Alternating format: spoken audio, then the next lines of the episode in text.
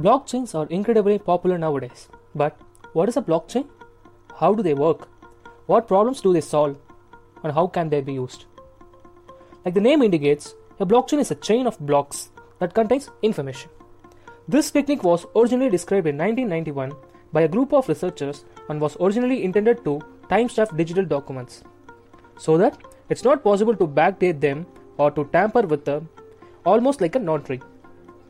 However, it went by mostly unused until it was adapted by Satoshi Nakamoto in 2009 to create digital cryptocurrency Bitcoin. A blockchain is a distributed ledger that is completely open to anyone. They have an interesting property.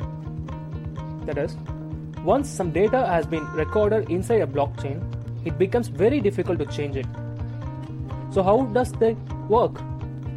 Well, let's take a close look at their blocks. Each block contains data, the hash of the block and the hash of the previous block. The data that is stored inside a block depends on the type of blockchain. The, the Bitcoin blockchain, for example, stores a detail about a transaction in here, such as sender, receiver, and amount of coin. Block has also a hash. You can compare a hash to a fingerprint. It identifies or indicates a block and all its contents and it's always unique just as a fingerprint. Once a block is created, it has been calculated. Changing something inside a block will cause the hash to change.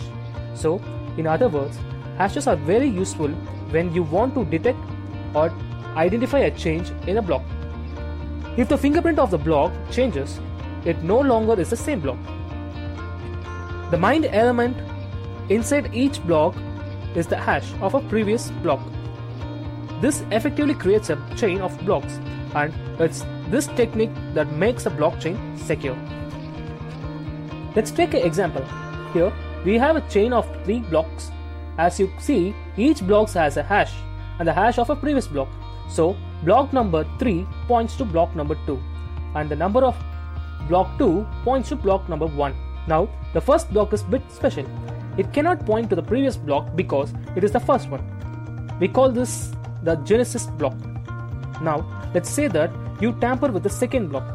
This causes a hash of the block to change as well.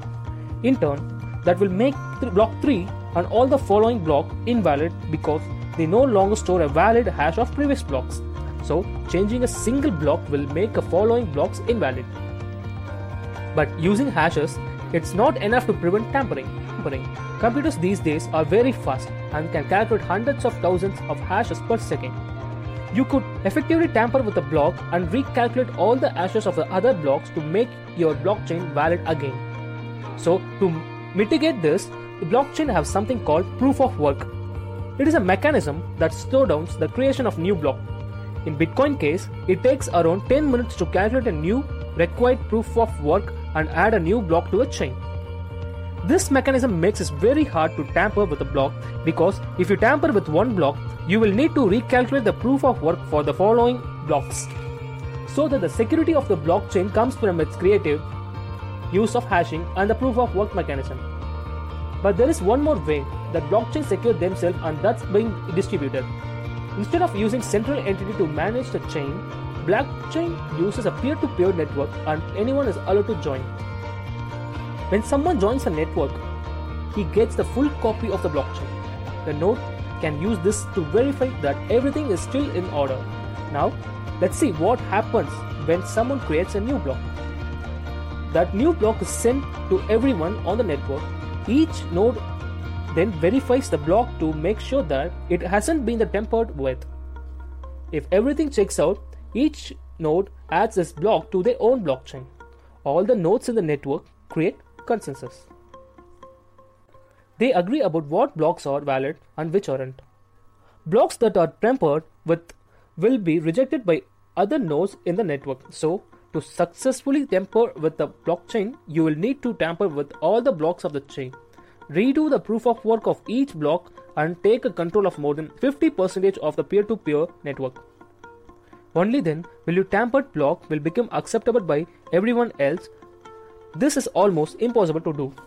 Blockchains are also constantly evolving. One of the most recent development is the creation of smart contracts. automatically exchange coins based on their certain conditions.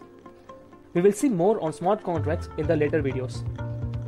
The creation of blockchain technology piqued a lot of people interest. Soon, others realized that the technology could be used for other things like storing medical records, creating a digital notary, or even collecting taxes. So now you know what a blockchain is, how it works on the basis of level, and what problems it solves. With this, I end up this video. For more videos, stay updated by subscribing and turning on the bell symbol. If you like this video, please do like and share and post your comments below. See you ASAP. Bye bye.